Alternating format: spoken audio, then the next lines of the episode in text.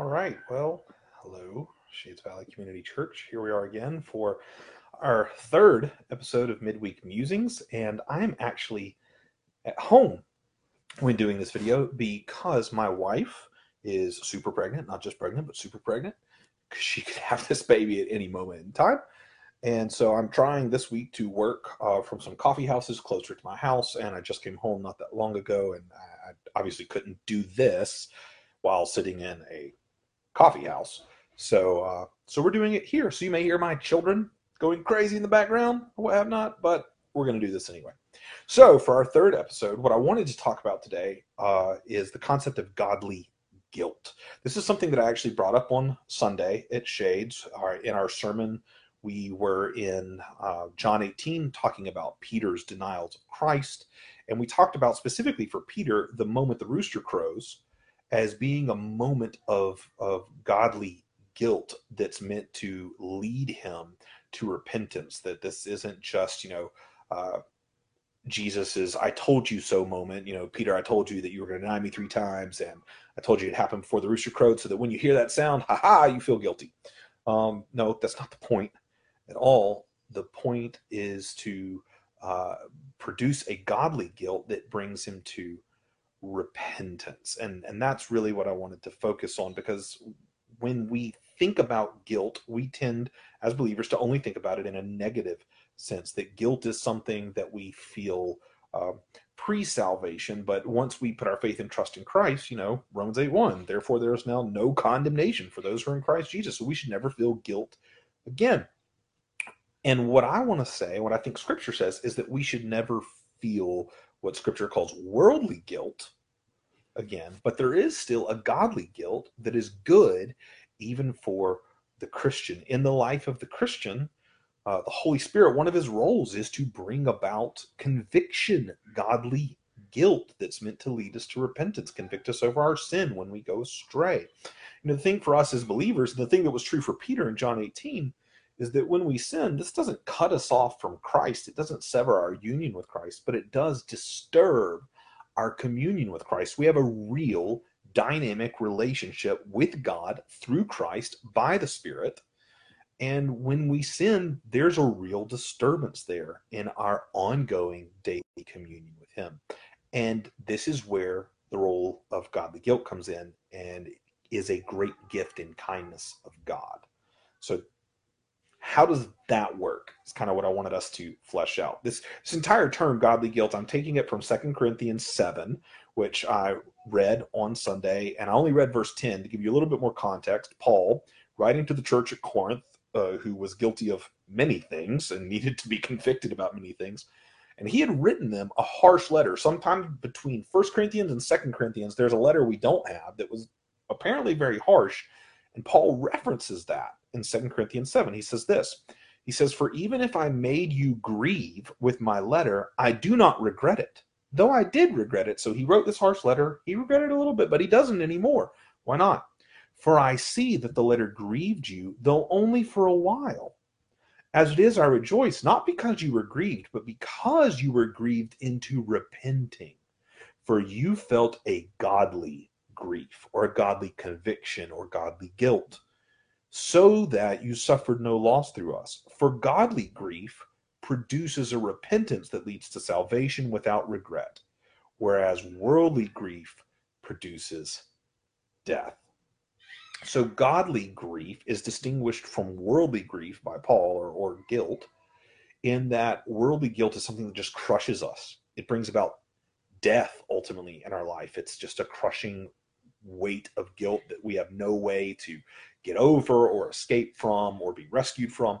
He's like, that's not what I'm talking about. Godly grief, godly guilt is a conviction that's a gift of God. It's a gift of his kindness to bring about repentance. Uh, let me put a couple of scriptures up under that for us. Uh, one, I'm saying that godly grief to bring about repentance, it's a gift. I'm taking that from places like Acts 11 and 2 Timothy 2, where repentance is talked about as a gift granted by God.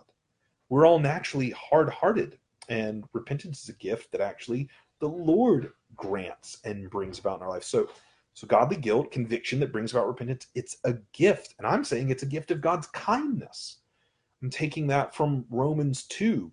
Uh, Romans 2, verses 3 and 4 get quoted a lot. Well, actually, it's verse 4 that gets quoted a lot, uh, where it says it's God's kindness that's meant to lead you to repentance.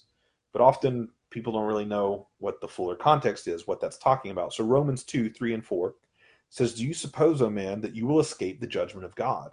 Or do you presume on the riches of his kindness and forbearance and patience, not knowing that God's kindness is meant to lead you to repentance? So, God's kindness in context there is the fact that he's not just immediately executing judgment on us. No, he, he suffers. He goes through long suffering with us, uh, extending kindness, meaning not judgment, towards us so that we'll come to conviction of our sin, we'll come to repentance. So, so, godly guilt, conviction, is a gracious gift from God that comes from His His kindness. So, when we talk about godly guilt, what we mean is conviction that leads to repentance. I, I don't think we like to think about that much or talk about it, even talk about repentance much as a good gift from God, uh, because the way we normally think about repentance, like even when we just hear that word, the way we normally think about repentance is we think of it as almost like permanent sadness like depression. Like to be repentant means I'm just going to be sad over my sin all the time, blah, blah, blah. So we think of it as permanent sadness. We think of repentance as self punishment. Like, you know, I, am going to punish myself because I've been bad, so I'm going to feel bad about myself. All that. And we also think of repentance as like it ultimately makes us like reluctant slaves of God like oh well you know I, I feel so bad for what i've done and now i gotta like pay god back this is how we normally process forgiveness and that's not a biblical picture of forgiveness at all uh, forgiveness in scripture is not permanent sadness it is sadness but it's a passing sadness yes i'm saddened by my sin yes i'm grieved that i've grieved the heart of my father god um, but i'm saddened over my sin but it's a passing sadness it's not a permanent sadness uh, repentance is is uh, not about self punishment, you know, making myself feel bad for my sin. It's about self abandonment. In other words, it's it's a turning from myself to trusting God and trust in Christ. Another way of saying this might be that uh, we're not talking about penance. We're talking about repentance. Penance is punishing yourself for sin. Repentance is a turning from yourself and a turning from sin and a turning to God. It's a, it's not a self punishment. It's a self abandonment. And ultimately, repentance, true biblical repentance, doesn't lead us to feel like reluctant slaves to God. It leads us to rejoice as sons and daughters of God. And that's that's the end goal of biblical repentance. Rejoicing. Uh, if, if we repent, yes, saddened by our sin, but we turn from ourselves, turn to trust in Christ and the forgiveness that He has purchased on the cross for us, then we end up rejoicing uh, in the grace and the kindness that He's He's shown us. Repentance is turning from my sin, from a trust in self, from a being my own king, to trust in Christ. Turn and trust. Turn and trust. Repentance and faith. That's like the in out breath of the Christian life. Daily, I'm turning from self and trusting in Christ, turning from repentance and faith. Uh, Martin Luther, the reformer, when he posted his uh, 95 Theses on the door of the church in Wittenberg, Germany, uh, we're all familiar with that story, but his first thesis was when the Lord Jesus Christ said repent, he meant that the whole of the Christian life would be one of repentance, a constant turning from ourselves and turning to trust in Christ. And we get this instruction throughout Scripture. Matthew 6, when Jesus teaches us to pray, he says, We pray, Father, forgive us our trespasses, turning from self and repenting, trusting in Christ. First John 1 9 says, If we confess our sins, that verb confess is an ongoing, continual act. If we confess our sins, he's faithful and just to forgive us and cleanse us from all unrighteousness. Turn and trust, turn and trust. So, my uh, my encouragement to you today would be do not fear godly guilt or conviction. When, when it comes, that's a gift of God through the Holy Spirit. It's a gift of His kindness, a gift of His grace. So, yes, grieve over your sin, but that passes for we turn from ourselves, We turn to trust in Christ, ultimately rejoicing in the forgiveness that He has purchased once for all on the cross. But we rejoice in how it's daily applied to us uh, by His Holy Spirit.